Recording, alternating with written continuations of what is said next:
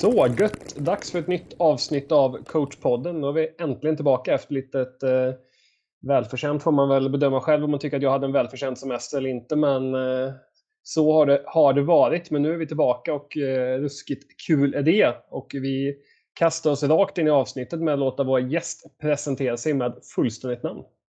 Mikael Gunnar Karlberg. Ålder? Jag är 45 år. Bor? Jag bor i Trelleborg. Denna fina sydliga pärla. Ja, folk tycker lite olika om det där.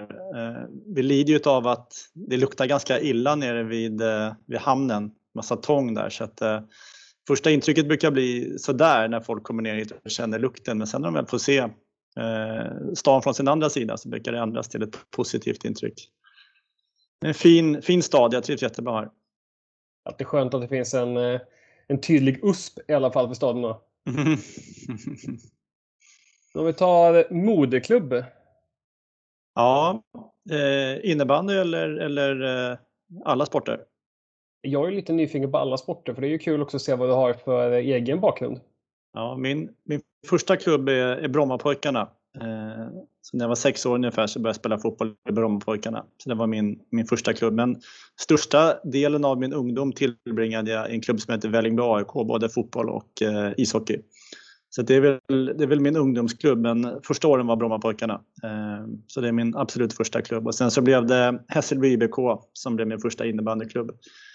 Någonstans eh, när jag gick i sjuan tror jag, så började jag spela, spela innebandy.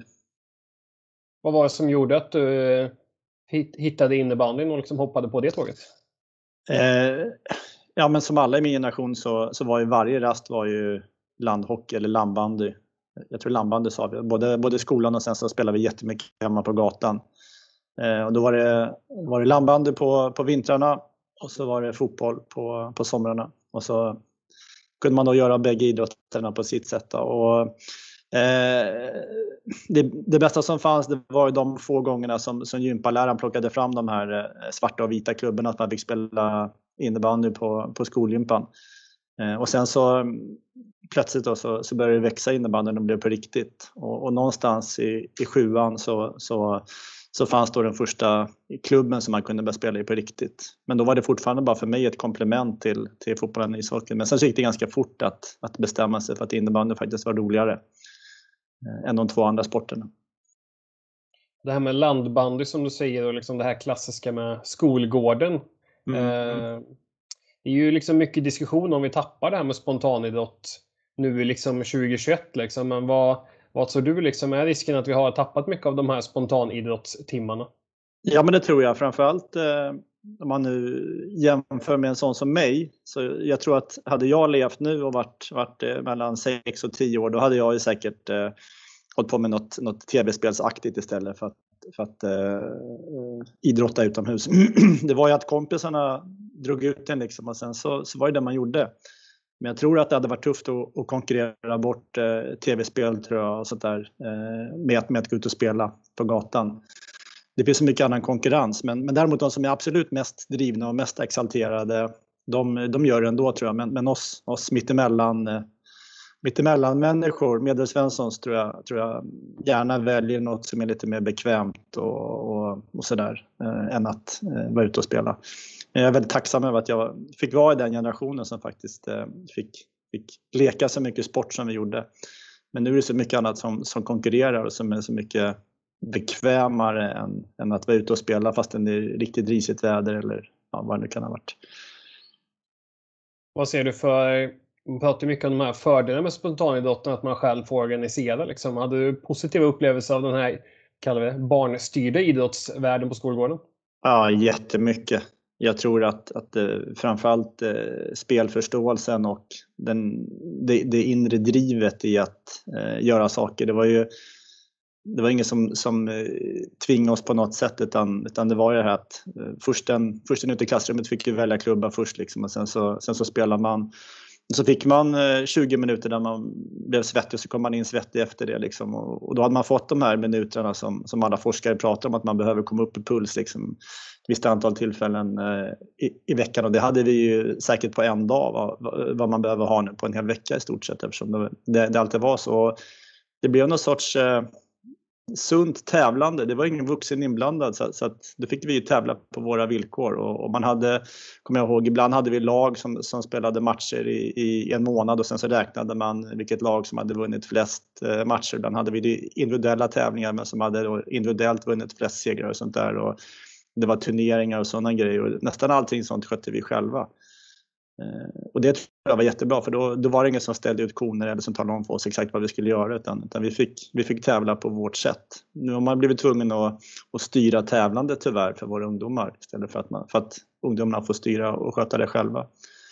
Och går man tillbaka ytterligare en generation så var, så var det kvartersklubbar som, som, som eh, höll igång och hade sina lag och sina tävlingar och, och spelade matcher kvarter mot, mot kvarter och sånt där. Det var egentligen ännu häftigare. Eh, så det är ju det är synd att, att de här små klubbarna försvinner och det här självorganiserade försvinner. Utan nu, nu är det storklubbarna som blir ännu större och, och allting blir ännu mer uppstyrt i hur det ska vara. Både på gott och ont. Men lite av det gamla hade nog varit, varit bra att, att, att behålla tror jag faktiskt. Ja, men det är skönt att ha ändå någonting att eh, jobba för här i de kommande åren att eh, mm. ha med oss där. Men när vi ändå pratar lag och lite sånt där. Vad, om du skulle definiera dina favoritlag, och det behöver inte bara vara innebandy utan det kan ju vara lag du följer, följer överlag inom olika sporter, antingen som supporter eller för att du letar inspiration. Mm. Ja, jag, är, jag är en besatt aik -are. ja, Det är mitt absolut största intresse, det är, det är att följa AIK. Både, både inne, ja, innebandy såklart, då, men, men framförallt ishockey och fotboll så, så är jag stor AIK-supporter. Ehm, jag gillar även Everton i, eh, i engelska ligan men inte lika besatt av dem som är ett AIK.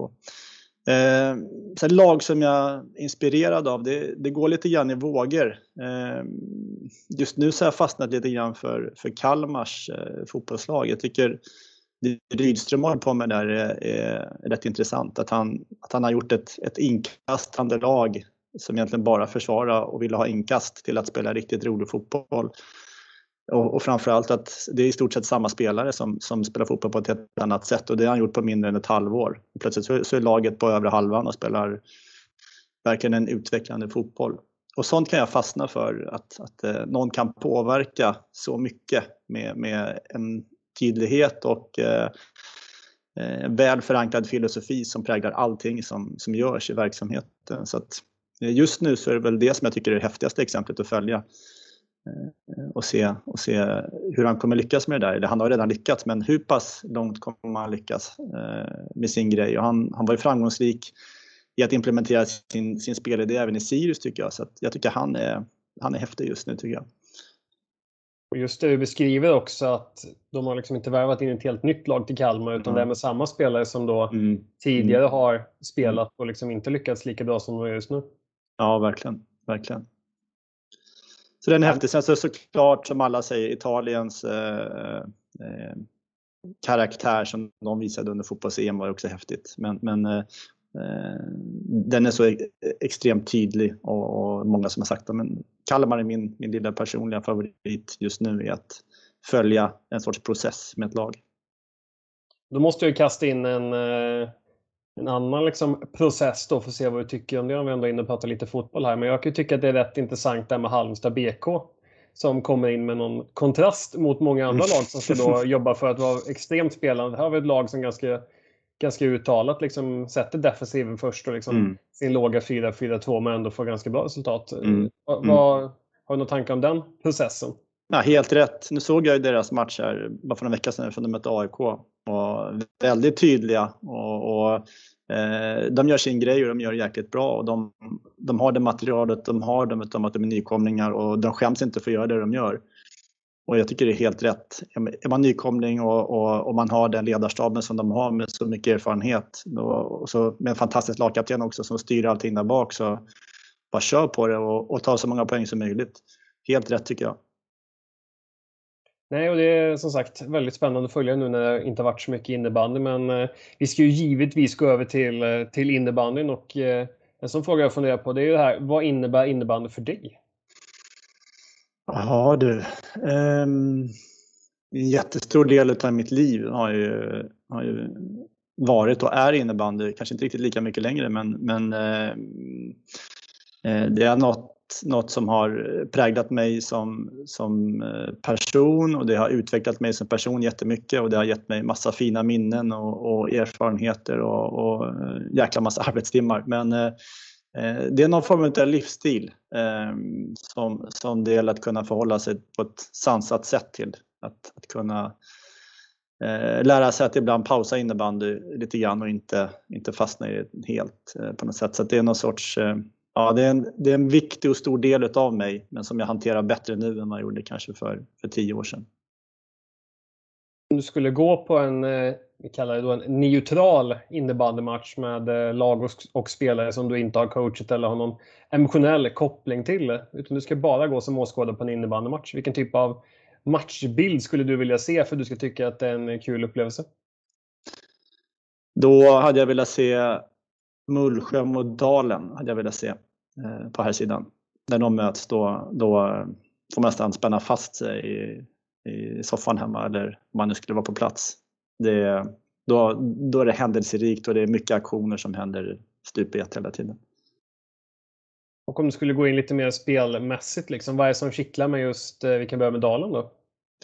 Jag ska vara neutral åskådare så, så, så är det att i de matcherna så händer det så mycket saker. Båda lagen eh, eh har någon sorts häftig rock'n'roll i sig. Eh, Dalen som, som försvarar högt och som, och som vänder snabbt och, och Mullsjö som har så mycket rörlighet i sitt spel och som kan variera sitt försvarsspel lite grann men också har väldigt mycket, mycket fart eh, i spelet med boll och att eh, det känns som att det är så mycket rörelse på spelare som inte har boll så att det, det blir ytor på ett eller annat sätt förr eller senare. Så där blir det så mycket saker som händer hela tiden och allt annat än det här stillastående uppställda. Utan det, det är fullt ös från båda lagen. Och, och då blir det jättekul som åskådare att titta. Vilken typ av åskådare skulle du säga att du är? Är du en åskådare som helst sitter med ett gäng polare och pratar om matchen och liksom utbyter tankar? Eller vill du helst sitta själv i din egen bubbla och liksom fokusera på det som sker på planen? Jag gillar att se idrott själv. Eh, nästan alltid. När jag tittar på, på svenska fotbollslandslaget då kan jag tänka mig att ha någon, eh, någon bredvid. Men kollar jag på AIK så, så ja, då får det vara någon som, som jag är van att se på annars blir jag lätt störd. Och är det innebandy så vill jag kunna koncentrera mig. Eh, så då sitter jag också gärna själv. Jag tycker det är lättare. Ehm, Eh, och det kan folk tycka att jag är lite korkad så här, som, som kan gå iväg på matcher själv. Och så, men jag tycker det är ganska skönt. Det är både avkopplande men också lättare att kunna, kunna se vad som händer i matchen när man, när man sitter själv. Ja, umgås kan man ju faktiskt göra i pausen så att jag, jag instämmer helt i dina mm. tankar där. Mm. Om vi spanar in lite mer på din, din egen ledarkarriär. Om, jag, om de uppgifterna jag har stämmer så startar väl den i moderklubben Hässelby? Ja, precis. Eh, min, min lillebror eh, skulle börja spela, han är född 80, så att han och hans kompisar fick jag nöjet att vara tränare för, om det var tre eller fyra år, eh, någon gång eh, början på 90-talet någonstans där. Eh, och då, jag, då var jag väl mest en, eh, en eh, gapig, påhejande eh, ledare som, som eh, ja, ville ha lite, lite fart och sådär. Eh, mycket engagemang, kanske inte så mycket kunskap.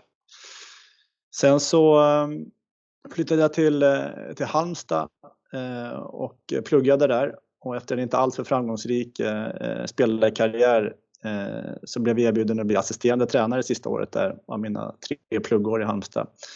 Vilket jag tänkte att nej, det är alldeles för tidigt men, men, samtidigt så blev det en bra, bra lagom start. Jag hade väl ungefär samma roll där att jag, jag var med och, och pusha och peppa eh, så mycket som möjligt. Då. Och sen så tillbaka till Stockholm i Hässelby igen och då hade mina 80 killar blivit eh, JAS-spelare. Det var tror jag, första upplagan av JAS där. Så då blev det lagom att, att, att jobba med dem igen. Eh, och så ett år där med dem och sen så eh, behövde vårt herrlag eh, en, en, en tränare som, som, som tillsammans med Anders Mörk då kunde träna eh, A-laget och då var väl det det som nu är allsvenskan. Två år där, första året med delat ansvar med Anders Mörk och andra året så var jag huvudansvarig. Det var, det var tuffa år. Var, jag var ung och eh, varken tillräckligt kunnig eller tillräckligt ledarerfaren för att, för att kunna hantera det. Men Anders stöttade mig som bara den och, och eh, hjälpte mig att, att eh, eh lära mig en jäkla massa saker ganska struligt andra år framförallt med ekonomiska problem och sånt där så att jag fick lära mig mycket om, om sånt som kanske inte har så mycket med innebandy att göra men som kan hända under säsong.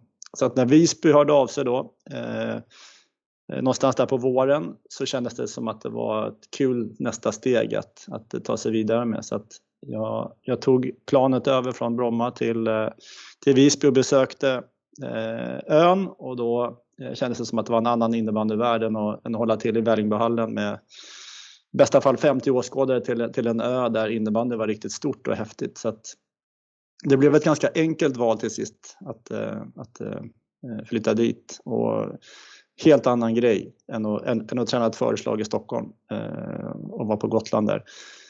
Ehm, Hasse Pedersen och, och Pelle Wiberg de, de, de utbildade mig i, i att uh, vara en klubb där det, där det ställs uh, helt andra krav. Uh, vi fick spela inför mycket folk på läktarna och det var mycket saker som hände vad, vad gäller att hålla ihop en grupp och, och klara av att hantera press och sådär. Så det var, det var två jättenyttiga år. Ett år som, som gick bra, ett år som gick dåligt.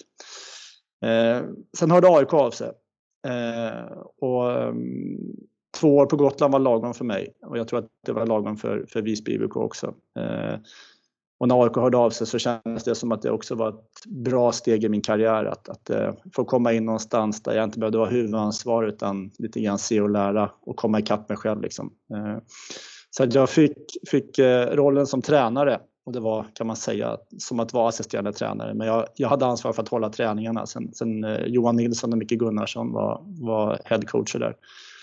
Eh, så första året så, så eh, var det vi tre. Jag lärde mig jättemycket av dem. Eh, och en fantastisk eh, spelartrupp. Overkligt bra. Andra året så, så var Bruno med eh, som, som headcoach. Jag, jag var hans assisterande. Sen så försvann Bruno efter ett tag. Eh, jag fick ta ansvaret i några matcher och sen så kom Johan och eh, Gunnarsson tillbaka. Och det slutade ju lyckligt det året eh, och då hade jag samma roll då som jag hade första året. Eh, År tre så eh, var vi tre tränare eh, som skulle dela på det. Och det blev väl eh, sådär. Vi åkte ut mot Täby i kvartsfinal och var inte alls bra. Och sen så fjärde året så, så kom Hallstensson ehm, och Eh, det var nära. Eh, det blev förlust på straffar mot Varberg. Och sen så kände jag att det var dags för mig att, att ta nästa steg och att vara huvudansvarig någonstans. Så då, då hörde Helsingborg av sig. Tre år i Skåne. Eh, första året tufft men slutade lyckligt. Andra året bra men dåligt slutspel och tredje året dåligt. Eh, och då var, de, då var de färdiga med mig av förståeliga skäl. Eh, då hade jag träffat min, min blivande fru som absolut skulle bo i Skåne så att då var det inte så många alternativ. Utan då blev det Södra Dal, en, en klubb från Lund som var Eh, perfekt för mig just då. Mm, där kunde jag ha ett år där jag eh, kunde jobba med att samla mina tankar, framförallt taktiskt och, och, och våga lite mer taktiskt sett än vad jag hade gjort under mina tre år i Helsingborg. Eh, ett år där och sen så Malmö FBC, tre år i Allsvenskan. Också jättenyttigt, man får lite mer erfarenhet. Sen så skulle barn nummer två komma så då var tanken att jag skulle sluta och då hörde AIK av sig och hittade en lösning. Då fick jag uppleva min, min dröm då, att, att vara huvudtränare för AIK. Ett år och sen var det färdigt. Eh, det var rätt tufft att pendla eh, Skåne. Skåne, Stockholm tyckte min, min fru och mina barn så att då var det dags att säga Uh, var det med bil eller tog du flyg upp? Det var flyg. Det var flyg. Det var flyg. Uh, jag, kunde, jag kunde flygbussvägen ganska väl från, från, från Malmö till, till Skurup. Uh, och jag såg, såg ja men ja, men det var, det var fantastiskt. Men det var, det var, det var ohållbart i längden, men det var fantastiskt. Det måste ju också varit eh, väldigt speciellt liksom, med dina sympatier för föreningen att du fick göra det året och sen känna att du har gjort det. Liksom. Ja, Annars kan det ju lätt bli en sån här cliffhanger att man går och ångrar. Ja, verkligen. verkligen. Ja, men det, var, det, var, det var tvunget att göras och det var fantastiskt. Det var ett tufft år på alla sätt och vis, men, men det var fantastiskt. Det var verkligen att leva i sin dröm eh, på mitt sätt. Men efter AIK har det varit några mer klubbtränaruppdrag som har varit eh, i någon, vad ska jag kalla det, klassisk stor roll? Nej, det har det inte varit. Det har det inte varit utan um, då fick det vara nog. Eh, utan jag har, jag har hjälpt till, jag har varit bollplank lite grann hos, hos Höllviken några säsonger. Och sen så har, har det här med Danmark då kommit, kommit in också. Så att jag har varit förbundskapten där nu tror jag, fjärde eller femte året. Eh, så det är väl någon sorts substitut liksom i att kunna, kunna ändå ha ett lag men, men inte på riktigt så som ett, som ett klubblag är utan jag får känna den här känslan några dagar varje månad istället för att, för att göra det fem, sex dagar i veckan. Det passar mig bättre just nu. Det är väldigt intressant där, för man kan ju se att vissa ledare pratar om det här vikten att man aldrig lämnar bubblan utan att man hela tiden är inne i det, liksom år mm. ut och år in. Liksom. Mm. Medan andra kan ju lyfta fram att det är en supergrej liksom, att bara kunna få en paus på något år liksom, och sen ska kalla det, hitta ny energi. Liksom. Vad, har du någon egen tanke liksom, på, på just den grejen? Är liksom det bästa att vara inne i bubblan hela tiden? Ja, på ett eller annat sätt. Det går så fort och det händer så mycket grejer så att, så att är man inte med någonstans så hinner det hända så jäkla mycket på två, tre år. Det känner jag att eh, det, det, det, går jättefort med massa grejer här och, och, jag måste ha min antingen arm eller fot eller huvud någonstans med för att jag ska kunna, kunna hänga med i allt det som händer. Annars så, så går det snabbt tror jag att tappa, tappa allting.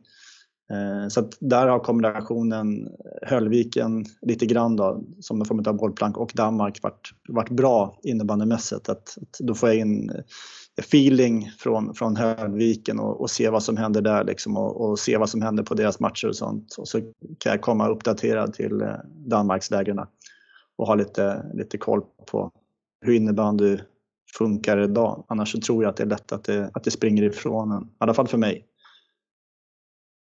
Och eh, du nämnde ju lite här med Danmarks landslag, vilket är otroligt intressant att försöka sätta sig in i lite för oss som kanske inte följer Danmark till vardags. Men eh, vart står Danmark i ett internationellt perspektiv i någon form av världsranking? Ja, vi, vi är ett av fem eller sex länder som är, som är efter topp fyra och glappet topp fyra till, till resten är enormt stort. Även om eh, Norge har varit och nosat några gånger på att, på att kunna vinna eh, sin kvartsfinal. Det var något som har varit närmast. Och Tyskland gjorde det vid något tillfälle för några år sedan, att de gick till semifinal. Men, men annars så, så är det en klar bit ifrån de andra. Eh, Slovakien tror jag på sikt också kommer kunna hota eh, stundtals och, och sådär. Eh, Estland är med i den gruppen också. Eh, och så är det Vira och så är det Lettland. Och Lettland har ju faktiskt också lyckats eh, framförallt slå Tjeckien vid några tillfällen men sen så har de slarvat bort det genom att förlora en av sina andra gruppspelsmatcher. Då. Så att det går, eh, men det är, en, det är en enorm eh, stor skillnad både vad gäller antalet utövare och, men, men framförallt eh, matcher för spelarna, både i ligorna från de olika länderna men framförallt också att topp fyra möter ju bara varandra hela tiden i stort sett. Och så får vi andra länder möta varandra. Så att vi får aldrig chansen att möta dem förutom när det är VM. Och då blir det ju väldigt stora siffror för vi är inte vana att spela i det tempot som det blir. Så att, eh, för innebandyns bästa så tror jag att det hade varit bättre att i alla fall någon, någon turnering lite då och då, förutom VM-kvalet, att, att vi 5 till 10 nationerna faktiskt får möta någon av topp 4 nationerna för att vänja oss vid att, vid att spela innebandy i det tempot och på det sättet som, som toppnationerna gör. Men om de bara ska möta varandra så, så kommer de ju fortsätta att dra ifrån och vara, vara ännu mer överlägsna. Um, men ja, det är väldigt stor skillnad. Men, men det som inte skiljer är engagemanget och, och hur mycket man brinner för sitt land när man spelar. Där är det nästan så att vissa av 5 till 10 nationerna har enormt stora hjärtan och de får betala för mycket av eh, sitt, sitt landslagsspel. Danskarna som jag har, de får betala hälften av allting som det kostar. Plus att de, de, de, måste vara lediga som de inte får betalt för heller. Så det är, en, det är en stor kostnad att vara landslagsman i, i Danmark. Eh, men, men hjärtat är enormt stort hos de spelarna. Jag tar till med en liten chansning här, för jag är inte helt hundra på att jag är rätt ute. Men visst var den matchen ni mötte, var det typ guldsteget? Mm. Mm. Ja, förra, förra hösten så skulle vi, vi har gjort så att vi har haft läger i i Malmöregionen och så har vi kunnat möta då till exempel förra året så mötte vi Höllviken och, och Malmö. För det, det motsvarar, tänker vi, någonstans runt Tjeckien-nivå. Eh, så vi får chansen att möta länder som är, som är på den nivån som vi behöver vara redo för i ett VM och då hade ju Sverige tänkt att ha, ha läger och eh, Nordén som då är numera förbundskapten men som då var spelarutvecklingsansvarig ville ju ha någonting för sina guldstegsspelare och då, då passade det väl in både för dem och för oss att, eh, att få till en match där. Så att för oss var det jättebra och för dem var det jättebra. Även om resultatet blev eh, lite för stora siffror tycker vi i sista perioden. Men, det var en jättenyttig match för oss som vi har kunnat jobba jättemycket med sen i efterhand. Eh, med att se vad som skiljer oss från, från eh, en topp 4-nation. Det, utöver Danmarks landslag så har vi även haft, haft roller i de svenska landslagen på här och U19 här i sidan. Kan mm. du berätta vad, vad, vad det har varit för roller? Mm. Eh, U19 så var det i samband med att eh, eh, jag tränade Södra Dal, har jag för mig. Eh, då, då var jag två år eh, assisterande förbundskapten till Fredrik Holmgren. Eh, och eh, det var också ett perfekt sätt då när, då, när jag gick ner några divisioner så, så var det ett perfekt sätt att, att kunna ändå hålla igång med med två olika eh, nivåer samtidigt. Så det var jättekul eh, att få vara med om det. Och en duktig generation spelare med, med eh, Sebastian Palmqvist och, och eh, hela det gänget där. Ehm, så det var jätte, jättekul. Eh, och eh, verkligen en spännande vecka. Ett, ett U19-VM är ju bara fem dagar. Ett senior-VM är ju många fler dagar, men det var ju fem dagar och det gällde verkligen att vara, vara på topp hela tiden. Visst, visst var det VM som spelades ner i Tyskland? Ja, precis. Hamburg spelade vi. Då pratar vi 94 och var det även 95 med kanske? Vi hade någon 95 det var 94 som ja, var 94. äldsta... Ja, ja, precis. precis, precis. Att, att det är ju också intressant när man tittar på Sverige hade ju precis som du säger ett väldigt spännande lag med många starka profiler. Men eh, tar man och backar bandet så här ett par år senare så kan man ju se ett, ett finskt lag som eh, det vet inte katten om inte de har, deras spelare sedan dess har liksom tagit större roller än de svenska. 94 ja, eller tycker jag, jag snett på det? Ja, nej, men så kan det vara. De hade ju några, några superstjärnor eh, i det laget. Men de, de lyckades ju på något sätt eh, slarva bort sin finalplats. Eh, vilket gjorde vår, vår tillvaro betydligt enklare i den finalen. Eh, vi, vi hade jättestor respekt för dem eh, och vi hade väl en hel del funderingar på hur vi skulle kunna hantera deras superstars. Men, men eh, ja, ibland har man flyt och så, och så eh, eh går då en huvudkonkurrent bort sig i en semifinal. Så det, var ju, det ökade ju våra möjligheter betydligt att, eh, att ta hem det. Så att, eh, och om man tänker sen, herrlandslaget har ju också varit med och haft roller kring. Ja, det var ju var ett tag som jag var, det var när Janne Vara hade damlandslaget och skulle ta över herrlandslaget. Och Isak Karlsson då skulle vara assisterande förbundskapten och då blev Isak Karlsson eh, vikarierande förbundskapten och då hoppade jag in och var vikarierande assisterande förbundskapten. Så att det var väl, kan ha varit fem eller sex eh, landskamper och sånt där som jag, var, som jag hoppade in där bredvid. Eh, och sen så var det då U19 och sen så eh, fick jag Eh, chansen att vara med sen med, med Halstensson och Vara som eh, läktarcoach och eh, scout. Så då var jag med eh, till och med VM i, i Skandinavium. Eh, så fick jag vara med där de, de två åren. Det var också jättekul och då, där kan man snacka om att nörda ner sig. och sitta och, och framförallt att följa de tre andra Eh, toppkonkurrenterna och se vad de, vad de höll på med och vad som hände till varje träff och sådär. Vilka spelare som var med och inte och framförallt då Finlands eh, ganska luriga eh, sätt att agera. Liksom, att de hela tiden maskerar någonting och så vet man inte riktigt vad som väntar och sen så försöker de visa någonting som man inte vet om det verkligen är sant eller inte och, och vad de kommer använda i finalen eller inte och sådär. Så att eh, det var jätteintressant att följa Finland och, och, och det, det, spelet bakom kulisserna som hela tiden eh, försiggicks där. Liksom. Eh, extremt svår att riktigt hålla koll på. Eh, vad som, eller jo, nej, hålla koll på är inte svårt, men det är svårt att kunna lista ut vad de tänker göra om man sen väl ska möta dem i skarpt läge. Så kan man väl säga.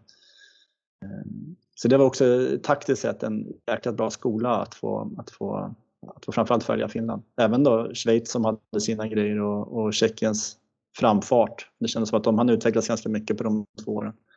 Det var jättenyttigt att få, att få vara med där. Det måste vara väldigt speciellt när man följer motståndarlag som när man väl upptäcker någonting också och börjar försöka lista ut, är det här en tendens som de använder sig av mm. regelbundet eller är det bara slumpen i situationen som gör att det blev en dubbling här nere eller vad det liksom mm. kan vara?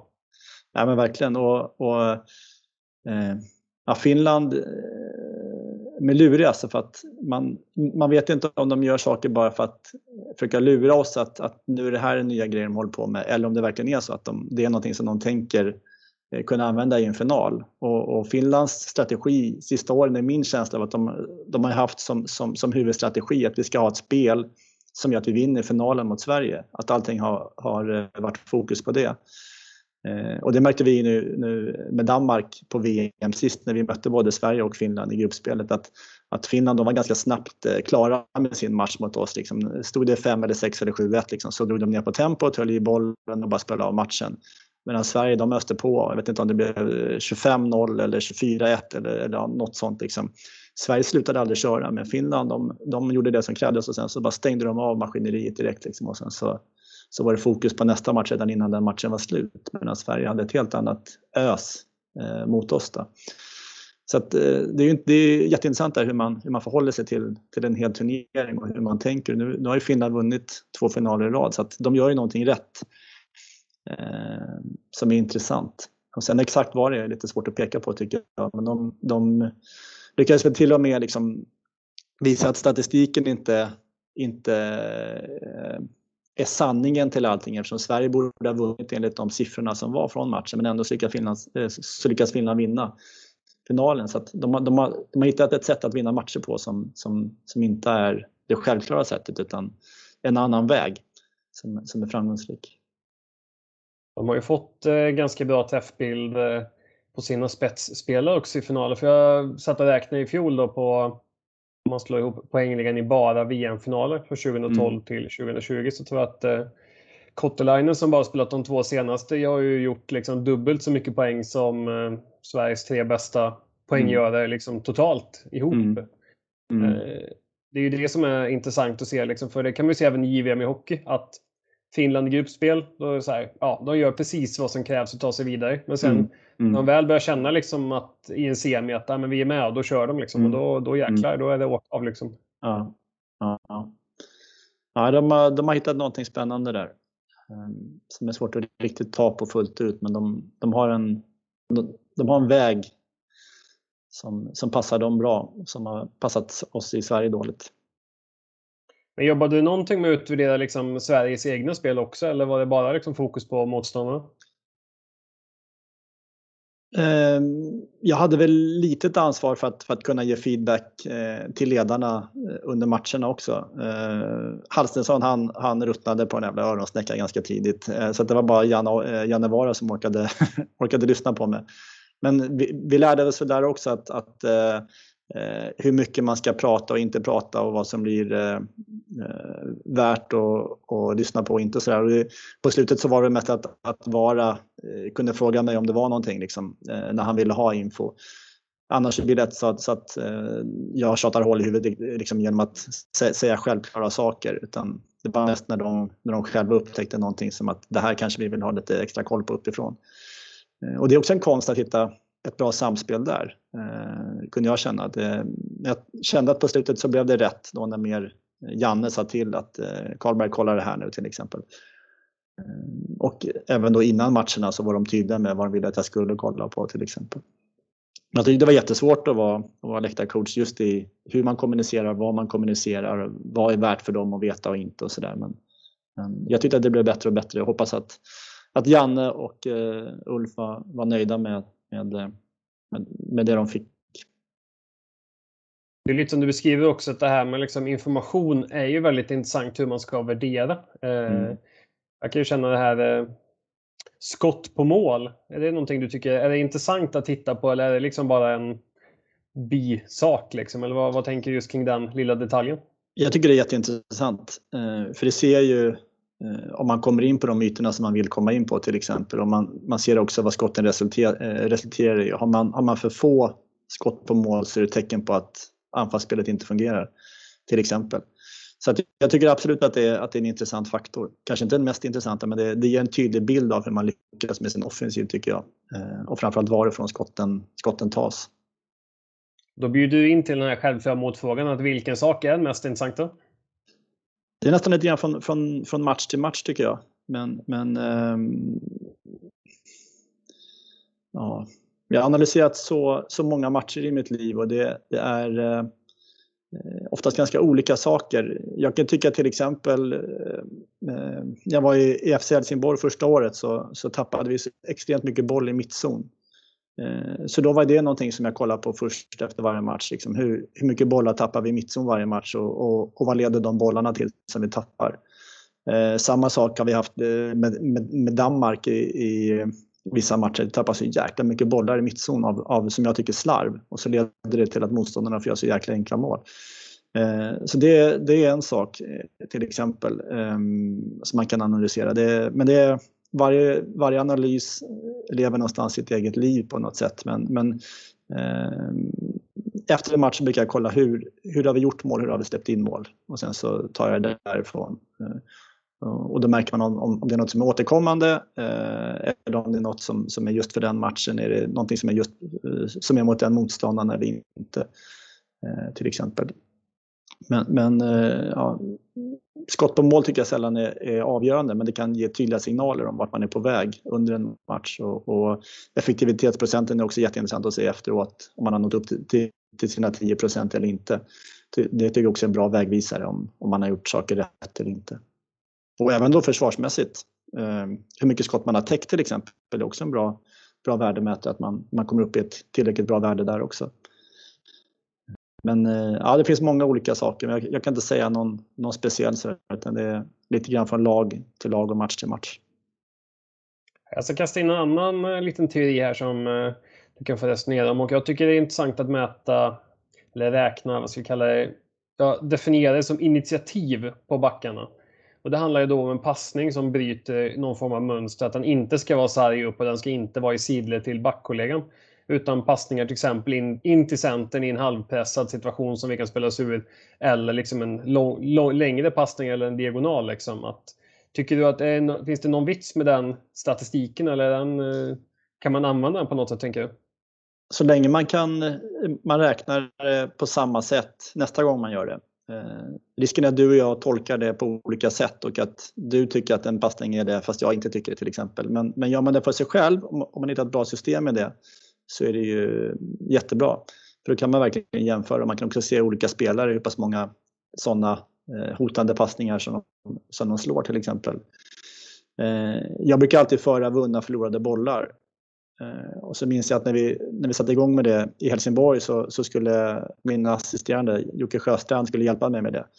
Och så gjorde vi samma match bara för att se liksom hur mycket det skulle skilja. Det blev en jättestor skillnad eftersom vi tolkade olika saker på olika sätt. Vad som var bollvinst och bollvinst på vilket sätt och bollförlust på vilket sätt och sådär. Så, så det, det, är väldigt känsligt eh, om man alltid gör det själv eller, eller om man, om man eh, gör samma sak tillsammans med någon annan och så är man inte riktigt helt, helt under överens eh, på, på, på vad det är man för egentligen. Eh, men jag tycker saken i sig är jätteintressant för det, det kan ju vara en jättebra feedback att ge till sina backar. Eh, att man kommer upp i ett visst antal sådana passningar per match. Till exempel. För ibland kan det ju vara också att man får liksom en syn på en spelare som man inte upplevde i matchen i stridens hetta. Liksom. Att man kanske tyckte att han var ganska iskall eller situationstecken skulle jag säga. Då. Eh, mm. Medan statistiken skulle kunna visa någonting helt annat. Mm. Nej, men så är det. Så är det. det hörde väl vi nu när vi var på vår utbildning i helgen här om, om Puskala som hade en spelare som han hade i stort sett sågat som fan eh, efter en match men sen kollat siffrorna och sett att nej, fan, han var ju bäst av alla på det här. Och då ändrat bild av eh, den spelarens prestation helt och hållet. Så att, så att eh, det kan verkligen förstärka eller, eller då minska eh, ilskan mot en spelare om man väl ser den spelarens eh, siffror efter en match.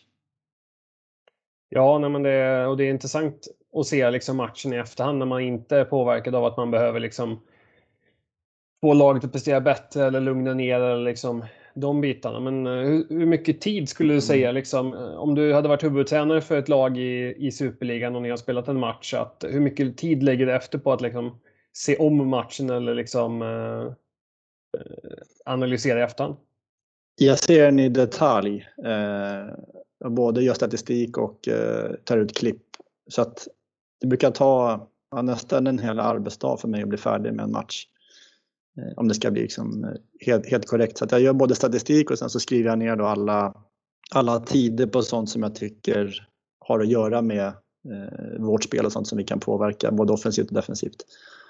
Eh, och sen så klipper jag ihop då så att det blir eh, både för mig men också för spelarna att, att kunna se efter matchen vad, vad resultatet berodde på. Ibland är det en vinst och då blir det lite lättare och roligare för då, då blir det fler positiva klipp. Och har man förlorat så, så behöver man ju visa orsaken till förlusten eh, på ett så psykologiskt bra sätt som möjligt. Men, men eh, ja, det brukar ta någonstans åtta timmar för att jag ska bli helt färdig. En analys. Jag brukar säga jag är en sån här tråkig person som är resultatstyrd i min analys. Så här, vinst kan kan lägga ner hur mycket tid som helst. Det är förlust försöka städa av så fort som möjligt. Mm. Jag tycker det är ganska skönt att, att kunna bearbeta en förlust med att i detalj gå igenom en match så man, så man får svaren till sig själv vad det var som gjorde att man förlorade matchen. Eh, det är mycket lättare att kunna, kunna gå vidare när man har faktiskt kommit fram till att ja, men det, det är det här eller det här eller det här som gör att vi förlorar matchen än, än att man ska gå och försöka tänka fram det själv utan att kunna ha fakta som faktiskt matchvideon är. Matchvideon är ju faktiskt exakt det som händer. Men om man ska bara tänka, i alla fall inte mitt, mitt minne och mitt sinne är inte tillräckligt bra för att kunna komma ihåg allting som händer på matchen. Så att för mig är det ett sätt att bearbeta en förlust, att, eh, att kunna svara på frågan varför. Som, som det gick som det gick. Skulle du säga att du är mycket liksom styrd av senaste matchen i ditt Eh, humör? Liksom, är det så att om du blir torsk på helgen, är du liksom sur i tre dagar? Eller liksom, hur påverkas du av det? Liksom? Eller är det tvärtom, att vid vinst då är det liksom, eh, klang och jubel liksom hela, hela veckan? Ehm, ja, förlust tar jag hårt. Jag, jag tar en förlust jättehårt. Um, ohälsosamt dåligt skulle jag säga. Uh, det tar nog två, tre dagar innan jag liksom kan, kan börja må lite bättre.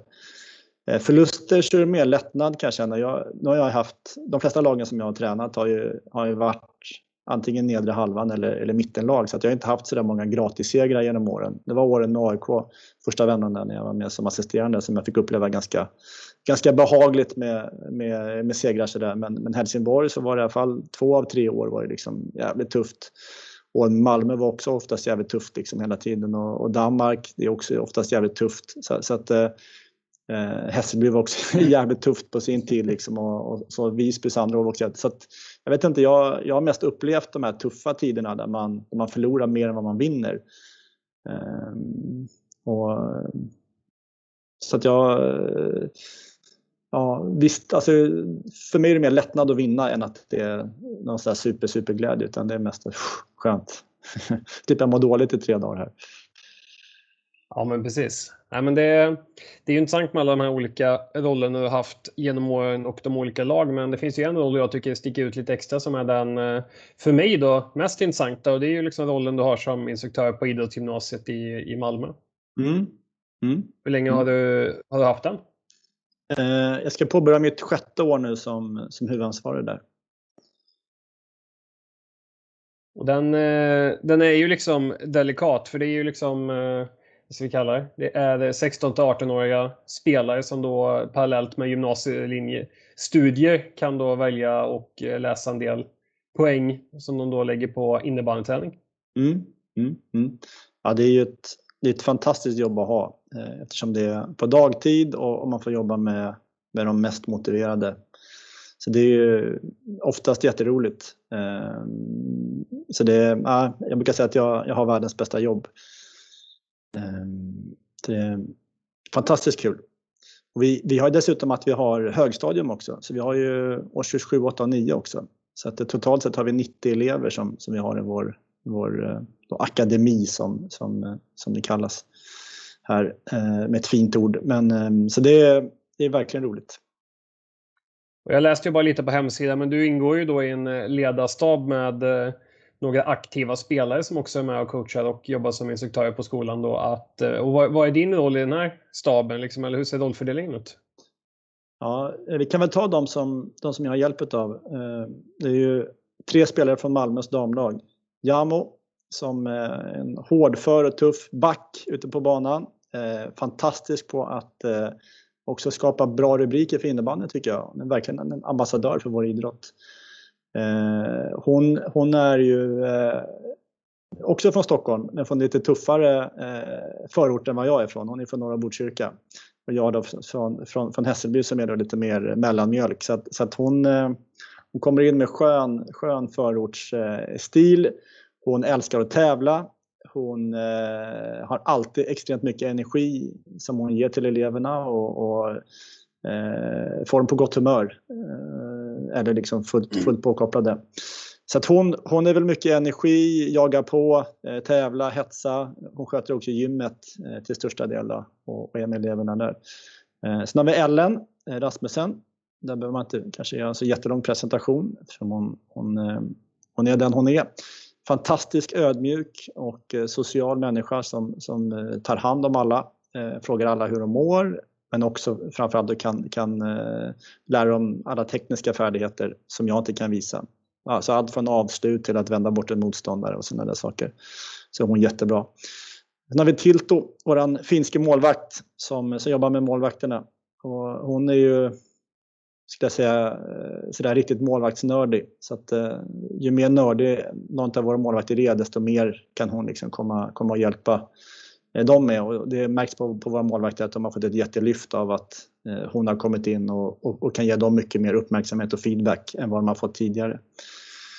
Och sen har vi haft då Lukas Eldholm som, som också har varit med. Nu har han flyttat till Linköping. Men han har då varit eh, motsvarande Eh, Ellens roll, att han har jobbat eh, framförallt med killgruppen och jobbat mycket med, med teknik och, och, lite sådär individuella småtips. Och så har väl min roll varit att eh, framförallt att sköta struktur och, och, och helhet och, och, upplägg och sådana saker. Eh, det känns som en eh, bra grupp. Vi har, vi, har, vi, har, vi har kul ihop. Jag känner mig att de, att de balanserar alla mina svagheter på ett bra sätt. Det gör att det blir en bra verksamhet. Ja, det är fantastiskt stab sett till liksom både, både namn och meriter och eh, spelar, eh, spelarkompetens. Eh, men liksom innebandygymnasium och idrottsgymnasium, hur, hur viktig del tycker du att det är av, eh, av idrotten? Det är olika från, från individ till individ. Jag brukar säga att alla behöver inte gå innebandygymnasium för, för, att, för att bli jättebra. Eh, vissa blir bättre av att inte gå på ett innebandygymnasium. Till exempel om du är morgontrött eller om du eh, kanske har tufft att träna så pass mycket pass som det blir så mår du säkert bättre av att kanske träna några färre pass men, eh, men med hög kvalitet och sen så eh, ha, ha en eh, brinnande låga hela tiden. Och där har vi absolut haft några, några exempel genom åren som, som kanske skulle gått en annan väg och det hade gynnat dem framförallt i att orka ge 100% varje pass. Sen om man är morgonmänniska och man älskar att träna och man är målmedveten, då finns det inget bättre än ett innebandygymnasium. För då får du extra träning, Eh, du får eh, vara en miljö där det bara är idrottare. Det, det är liksom eh, nästan som att vara eh, fulltidsidrottare kan jag, kan jag likna det med att man, man tränar på dagtid. Skola, skolan är anpassad efter att du ska kunna, kunna träna så mycket som möjligt. Du har, du har, du har kortare dagar, mer, mer komprimerat schema och sådana saker. Så att för dem blir det jätteutveckling och så få tävla extra då mot andra på dagarna och, och, och mäta sig med andra. För de blir ju jättesvung i sin karriär att, att man får den, den extra hjälpen. Men, men jag skulle säga att eh, 30 kanske mår bättre av att ta en annan väg och 70 eh, så är det jättebra med ett, med ett idrottsgymnasium. För något, något som blir utmaning idag, liksom, i och med att, som vi pratade om i början av avsnittet, att i och med att man inte har de här spontanidrottstimmarna och liksom fler och fler jobb blir ju stillasittande så, så är det ju en utmaning att hinna hitta tid för träning. Och det blir ju liksom mm. de här uppläggen liksom överlägsna. Mm. Verkligen. Sen så märkte vi under våren här nu när de inte hade så mycket träningar med sina med sina klubblag att de kom ju fräscha till våra träningar och vi kunde ösa på som bara den. Eh, annars är det alltid att det är någon som har haft match och någon ska ha match och någon har haft sen träning och, och, och sådär. Då får man anpassa sig mycket mer men nu kunde vi köra på stenhårt hela våren här. Så att det som är klurigt då, vi, vi, vi har ju spelare från så många olika klubbar, det är att vi kan inte anpassa oss utan utan vi får köra på men vi får ha full förståelse för att det är någon som kommer ha match ikväll och det är någon som hade jättesen träning igår och det är någon som ska träna med A-laget imorgon och sådär. Eh, men det, det, är en, det, är en, det är en del av det och har man då 60 elever så, så brukar det kunna gå att pussla upp det så att det ändå blir en, okej okay träning för de som ska träna fullt till exempel. Hade du sett en fördel av att eh, ett innebandygymnasium eller idrottsgymnasium var mer låst till en förening?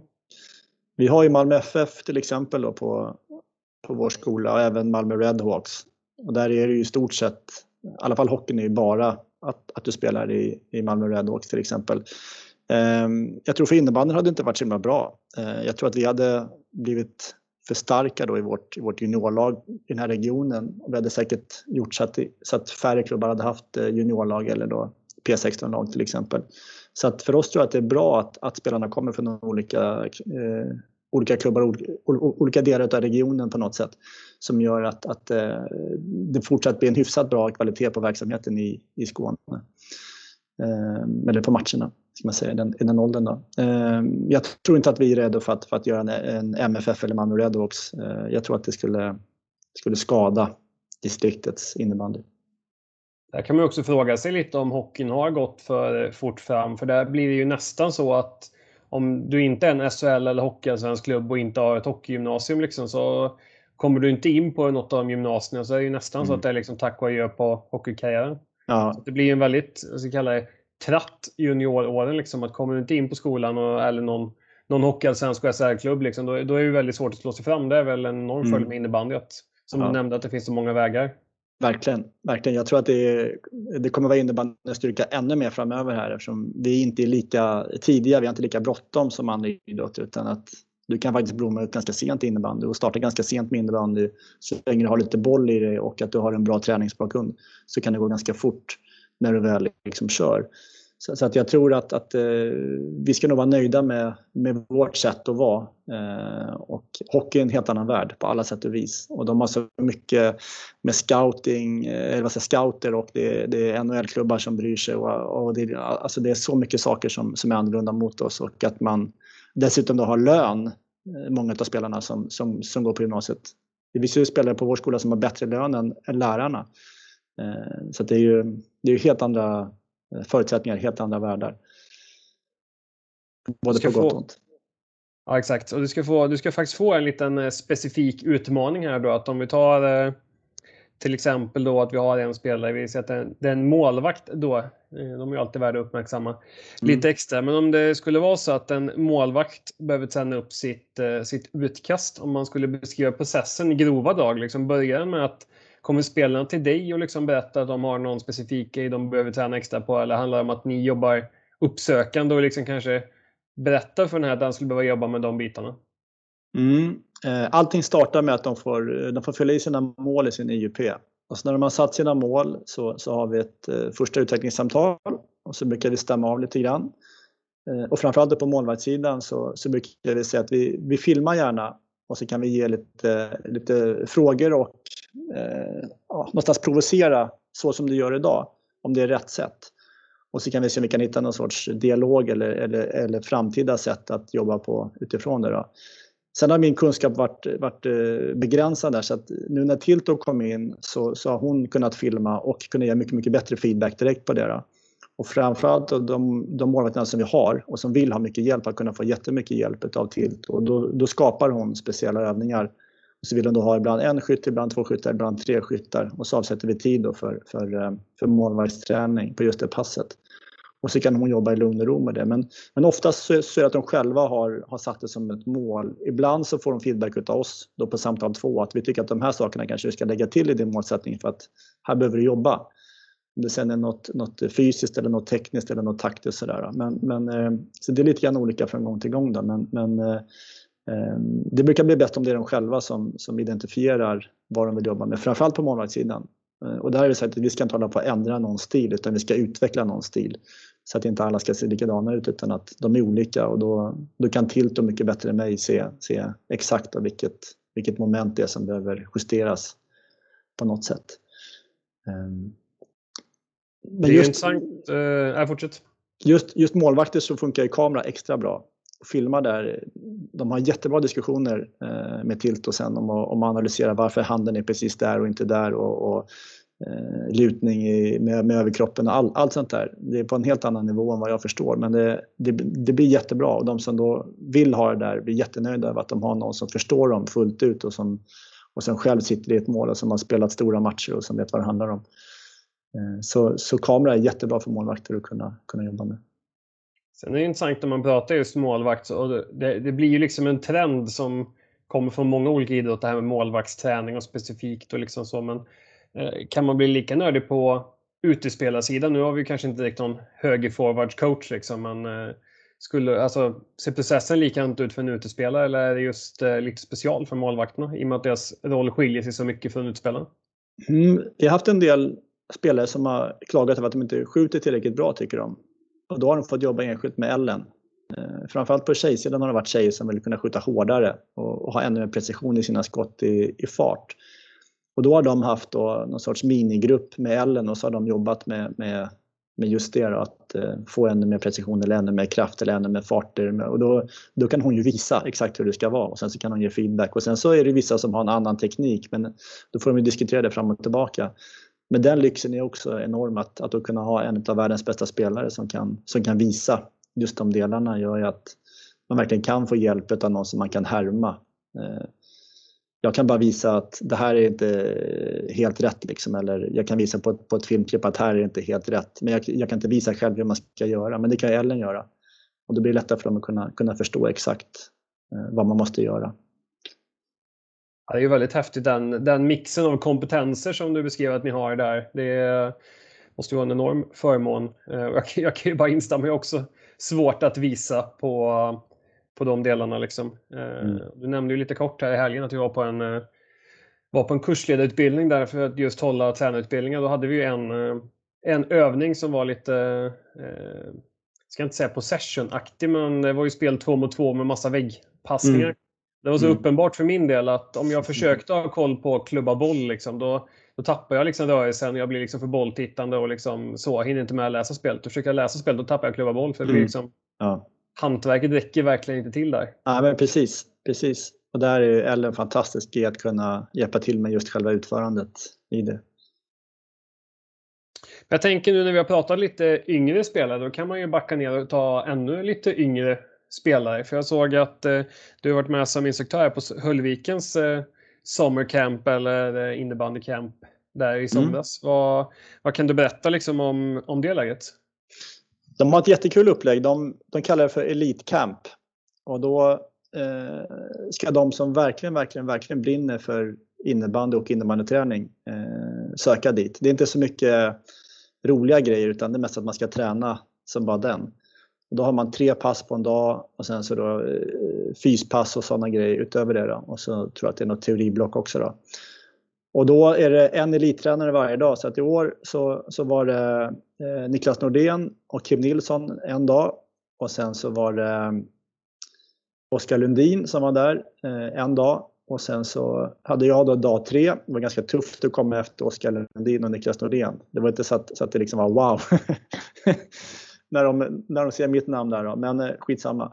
Eh, och sen så dag fyra så, så var det då eh, Jam och Ellen och eh, Micke Jeppsson och Malmös eh, fantastiska damtränare. Eh, men eh, det som är fantastiskt då när man kommer dit, det är att de är så jäkla motiverade och hungriga eh, och verkligen vill köra. Eh, så att det är ju elitnivå på motivationen och sen så, de är oftast väldigt duktiga många av dem. Och fastän det är dag tre som brukar vara den tuffaste dagen på ett, på ett, på ett, på ett läger så, så är det fullt ös. Liksom. Eh, och jag tror att det, att det är ett bra sätt att få de som vill eh, få någonting extra verkligen får en hel vecka. Eh, jag vet att IBK Lund har haft ett, något liknande som de kallar för, för eh, proffsveckan. Det är samma upplägg då, att man, man kör en hel vecka och så är det bara de som verkligen, verkligen vill. Och då får man eh, lite extra som deltagare. Annars är det rätt så att många som är på ett, på ett eh, innebandycamp gärna vill åka och bada. Det ska vara lite tävlingar, det ska vara massa sådana grejer också. Och det, det gör att det, innebandydelen blir inte riktigt lika högkvalitativ som det är om alla som är där verkligen vill innebandy till 100 procent. Ehm, men det var ja, jättekul och jag tror att, att eh, man ska göra mer sånt eh, i de här kamperna, att man ska ha en, en speciell grupp eller en speciell vecka som verkligen kör extra fokuserat för de som verkligen vill det. Och sen de som då vill ha lite mer blandat ska, ska kunna göra det. Men det blir en extremt skillnad på kvaliteten när, när alla verkligen vill.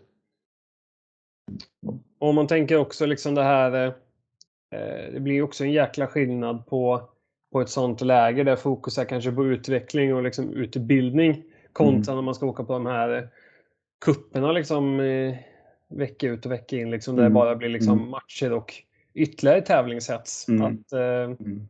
eh, det är otroligt intressant där, för det, det ser vi också en fara liksom, att utbildningsnivån liksom, på den generella ungdomsledaren kanske är något låg stundtals. Mm. Liksom, att det är ja. väldigt nyttigt att kunna få lite inputs och nya röster.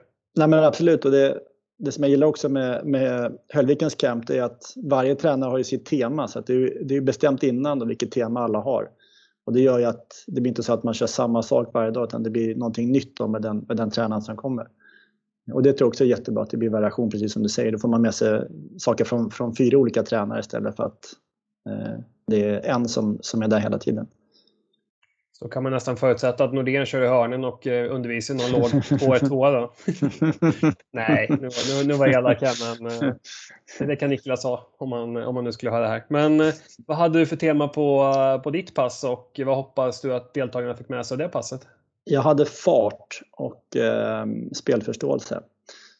Och jag hoppas att eh, de fick övningar som de fick eh, tänka mycket kring och att de fick göra det i väldigt hög fart så att de sattes inför eh, rätt mycket problem som de skulle lösa. Ehm, det är väl det jag tycker är roligast inom innebandyn, att, att eh, försöka skapa någon form av kaos som, som man då tvingas lösa. Ehm, så mer kaos tycker jag att det ska vara. Eh, och då får vi det som vi hade ute på skolgården, att, att eh, det var ju kaos nästan på varje match på skolgården när man spelade. Och så lärde man sig att lösa det. Och det är sånt vi behöver göra på våra träningar, att vi behöver skapa kaoset så att de tvingas lösa problem och inte för mycket springa runt koner i en, i en speciell ordning utan kaosa till det så mycket som möjligt. Ja, det är faktiskt rätt intressant. Eh, jag har ju också förmånen att jobba på ett, på ett innebandygymnasium här uppe i Uppsala. Där huserar. Men då har vi ju någonting som har väl i princip alla skolor med någon form av sån 3 mot 3-serie i lag de tillhör över liksom alla sina tre år de, de pluggar. Men det är rätt intressant för vi instruktörer när vi spelar i den tisdagsligan som vi kallar det, då, mm. då är inte vi inne och dömer och styr och räknar mål utan det blir ju lite det klassiska. De får ju liksom själva komma fram till vad matchen slutar. Det kan ju bli ganska ganska tjafsigt och stökigt. Men då är man ju mån om att ska vara noggrannare nästa gång. Mm. Och då mm. förlorar man stort så blir man lite förbannad också och får känna mm. att eh, man behöver bita ihop och göra lite, göra lite, lite hårdare och bättre nästa tillfälle. Så att eh, man ska mm. inte underskatta det här kaoset och liksom, eh, att det blir lite grinigt också. Det är ganska härligt. Mm. Ja, verkligen. verkligen. Verkligen. Jag tänker, vi har två sekvenser kvar. Du ska dels få plocka ut din, eh, din drömuppställning, men först väntar då fem stycken snabba frågor som du får svara spontant och impulsivt på. Okej. Okay. okay. Första frågan då, match eller träning? Um, ja, träning, säger jag då. Kolla på en match live eller kolla på match i sideline? ja, sideline är min bästa kompis, så jag måste välja det. Jag kan inte svika min bästis. Så att absolut sideline. Powerplay eller boxplay? Boxplay. Malmö eller Stockholm? Stockholm. Huvudtränare eller assisterande tränare? Huvudtränare. Ja, men det var många kloka och sköna svar där. Jag gillar den här match live eller match i sideline. Det man, eh, personer som väljer sideline där ska ju hyllas något enormt. Ja, ja, jag har lagt så många timmar på det programmet. Det, det är min absolut närmsta vän tror jag. Det är sideline. Ehm, men ehm, man får mycket tillbaka eh, utav den vänskapen kan jag känna. Och det är ju få saker som kan eh, vara så tydligt som man faktiskt ser sig själv i efterhand eller klipp från vad som har hänt. För det är ju faktiskt sanningen också utan att det blir några filter mm. som läggs på eller tolkningar på det. Verkligen, och nu med alla nya funktioner också som kommer när man kan eh, börja massa pilar och, och strålkastare och grejer så blir det, blir det ännu häftigare när man, man gör sin analys. Så att, Ja, det, det, är lite, lite kontrast eh, mot när man satt och kollade matcherna på, på datorn och inte hade någon print screen-funktion. Jag tog kort på med mobilen och sen så la in dem och la till pilar och streck i paint. Ja, ja. Det var där jag började. ja, det är skönt att, att tekniken går framåt i alla fall. Så är det. Och framåt ska vi även här för du ska få plocka ut din eh, drömuppställning som då består av eh, förslagsvis då en målvakt, fem utespelare och någon eh, eventuell ledarstab. Då. Hur går mm. tankarna här? Det är jättesvårt. det är extremt svårt. Det är många, många års eh, innebandy som ska verka sammanfattas i, i ett lag. Eh, målvaktssidan var nästan tuffast av alla. Eh, jag har varit med om så många duktiga målvakter. Eh, Mattias Andersson i, i FCH var enormt viktig för mig både som, som eh, målvakt och som person. Kenneth Lundqvist, 06 slutspelet med AIK. Fantastisk och också en fantastisk person. Galen norrlänning. Men fan vad bra han var när det gällde där. Eh, Patrik Åhman i AIK, eh, också landslaget. Alltid bäst när det gällde. Fantastisk energi. Också en sån som taggar till som fan när det gäller som mest. Alltså, enormt fokus. Men, men eh, jag måste ju ha med en, en dansk i min, i min uppställning. Så, att, så att jag, jag, jag, jag har ändå valt Mike Trolle som han eh, blir min viktigaste spelare till VM här nu i december. Som också faktiskt har blivit utsedd till, till världens bästa målvakt, eh, Sverige-VM. Otroligt bra. Eh, precis som, som de andra där, som bäst när det gäller och stor och, och eh, kan liksom vinna en match åt en. Och nu har han ju haft en bra säsong med, med Höllviken förra året och eh, hoppas på en lika bra säsong till då, så att han är i sitt livsform till VM. Så att eh, eh, han fick målvaktspositionen. Väldigt, väldigt tuff konkurrens. Sen har jag valt att spela 1-3-1. Jag håller på att experimentera med det med mina stackars gymnasieelever. De får, eh, de får dras med det fastän inte alla kanske tycker att det är världens roligaste. Men jag tycker att det blir bättre fart med 1-3-1 än att spela vanligt när vi spelar match på träningarna. Då behöver man ha en libero. Eh, och någon som har hjälpt mig att lära mig mer om innebandy genom sitt sätt att spela eh, i Juha Kivilehto. Jag, hade fick, jag fick ha nöjet att ha honom i två, två säsonger i, i FCH.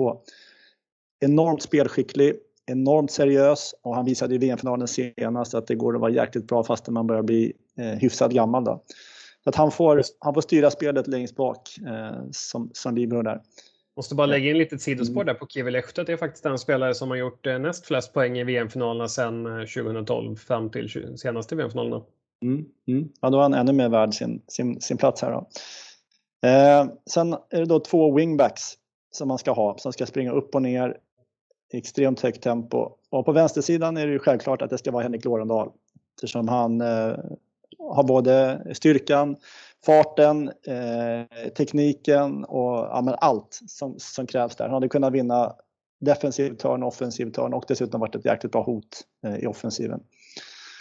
Eh, så honom eh, tar jag med där på vänsterkanten.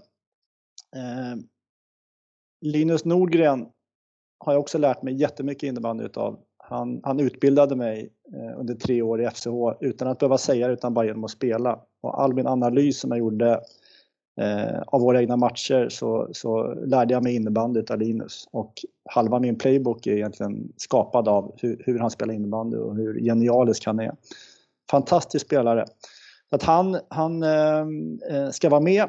Han eh, eh, kan ju spela både center Eh, men också spets i, i mitt system. Ehm, den absolut bästa spelaren som jag har fått vara med att träna är Per Svensson. Han, eh, eller jag motsvarar honom vid, vid Peter Forsberg ishockey. För Per Svensson var bra på allt. Eh, offensivt, defensivt, fart, skjuta, passa, powerplay, boxplay. Hade inga svagheter förutom att han kanske var lite, lite skadebenägen. Det var hans enda, enda svaghet. Eh, enormt bra. och hade mycket väl kunnat spela massa år till och varit totalt dominant. Men, men Eh, han ska också vara med eh, eh, i den femman och innan jag ska sätta ihop exakt vilken position det är så, så måste jag spontant göra ett val mellan Peter Fischerström och Carl-Johan Ireus. Oh. Och det, det, är, det är nästan omöjligt. Ehm, jag försökte sova på saken men båda två är fantastiska personer. Ehm, Carl-Johan Ireus är ju en eh, enastående eh, center som, som behärskar alla delar av spelet också. Ehm, precis som Per Svensson. Och Fischerström är ju bra både offensivt och defensivt. Så att jag, jag tror att, att just för, för wingbacks-rollens eh, skull på högerkanten så, så får det bli Fischerström. Eh, för han hade kunnat vara motsvarigheten till Lorendal på sin, på sin kant upp och ner där. Eh, eh, otroligt akrobatisk på alla sätt och vis men också ett fantastiskt psyke i att alltid våga göra saker. Precis som lite, lite Michael Jordan-aktig nästan, att han alltid vågade oavsett om han hade gjort ett misstag innan eller efter eh, sådär, så, så vågar han ändå göra sin grej igen. Så att han, han, han får ta höger wingbacksrollen. Eh, jag sätter Linus som center och Per Svensson får spela spets och jaga där uppe. Och så får eh, Ireus då sitta bredvid eh, och, och vara beredd om, om någon blir skadad och komma in. Eh, men eh, extremt eh, svår laguttagning. Det är rätt skapligt att kunna kasta in eh, Ireus där på, på lite stödbyten. Ja, ja. Ja den, den, den svider att inte kunna få in honom någonstans, men det, det, det får vara så. Ibland är det jobbigt att, att ta ut ett lag. Ja, och som tur är så kan man ju, kan man ju byta lite innebandy också. Så att, eh, ja, precis. precis. Han, han, han får, vi hittar nog speltid på honom också. Eh, Absolut. Är någon, eh, någon ledarstav du vill ta ut eller känner du dig, känner dig nöjd med uppställningen i sin helhet? Jag tänkte så här kring, kring ledarstab att av de som jag har jobbat med så har jag funderat på vem hade varit den bästa tränaren för mig när jag spelade? Vem hade kunnat gjort mest utav mig som spelare? Jag var ju en, eh, en, eh, brunkarback, duktig på att täcka skott, eh, hyfsad duellspelare, hyfsad energi i det jag gjorde men, men alldeles för dåligt spelsinne och spelförståelse och, allt, allt i, den, i, i den delen där. Då. Så jag tror att, nu var han tyvärr bortgången, men Joakim Nordström hade kunnat göra mig till en eh, betydligt bättre innebandyspelare än vad jag blev. Så att, så att eh, honom hade jag velat haft som tränare eh, när jag spelade. Han hade kunnat gjort underverk med mig och säkert gjort mig till två divisioner bättre än vad jag blev. Bara genom att ge mig en roll och extrem tydlighet i, i, i vad jag skulle göra. Det blir också någon sorts hyllning till honom för, den, för den han var. Då. Ehm, så han, han, han får vara coach där. det, var ett, det var ett fint val. Det är en fantastisk ledare som som saknas oss. Som eh, mm. framförallt eh, jag förknippar med AIK och den, eh, den klassiska 2-2-1 där som nästan var mm. patenterad.